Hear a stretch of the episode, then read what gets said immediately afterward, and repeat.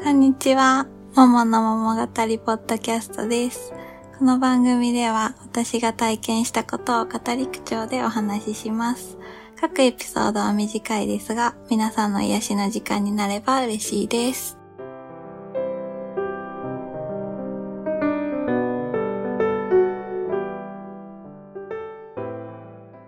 先日雪がたくさん降った日に思い出したことがあるんですけど実家があるところが結構雪がたくさん降るところで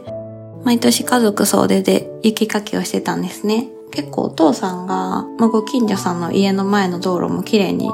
いつも書いてあげててまあ私的にはほっとけばあの溶けるからそんなにいつも必死にやらなくてもいいんじゃないかなって思ってたんですよ。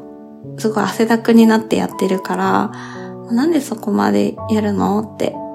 聞いたことがあって。そしたら、確かに、まあ今ここで書かなくても溶けるかもしれないけど、溶けるまでの間に誰かがここを歩いて通ったりとか、車で通ったりした時に、せめてここだけでも雪がなければ、ここを歩く時間だけ安心して歩けるでしょって言われて、そういうのは、徳を積むってことになるんだよって教えてくれたんですよ。なんか、すごい私、自分が恥ずかしくなって、まあ本当に自分が楽をしようとしてたなっていうのを反省したんですね。確かに雪は晴れてればどんどん溶けるし、まあね、わざわざしんどい思いして道路まで雪かきしなくてもっていうのはあると思うんです。ただ、まあそこを通る人のことを考えて、行動できるお父さんってすごいかっこいいなって思ったんですよ。で、この間雪が降った日に私もそれをちょっと思い出して家の前の道路と、まあ、両隣が結構ご高齢の方が住んでるので、まあ、できる限り溶け出してきて 雪がめっちゃ重くて腕がしんどかったんで、すごい綺麗にかけたわけではないんですけど、あまあ、ある程度人が通ったり車が通れる分は雪がかけて。そしたら、そこを通る人たちが、まあ、すごい頭を下げてくれて、まあ、本当にやってよかったなって思って、まあ、結構ね、雪の上を運転したりとか歩いたりしたりするのは、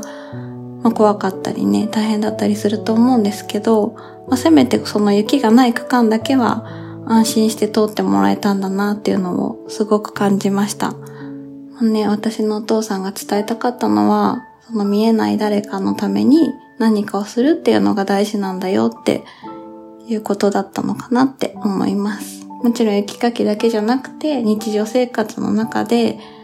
まあ、自分の後にその場所を使う人のことを考えたりだとか、そこの道を通る人のことを考えたりっていうのはすごい大事なことなんだなっていうのをその体験を通じて学びました。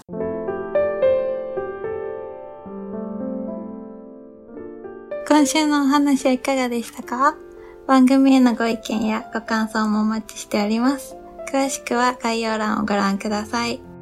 次回もお楽しみに。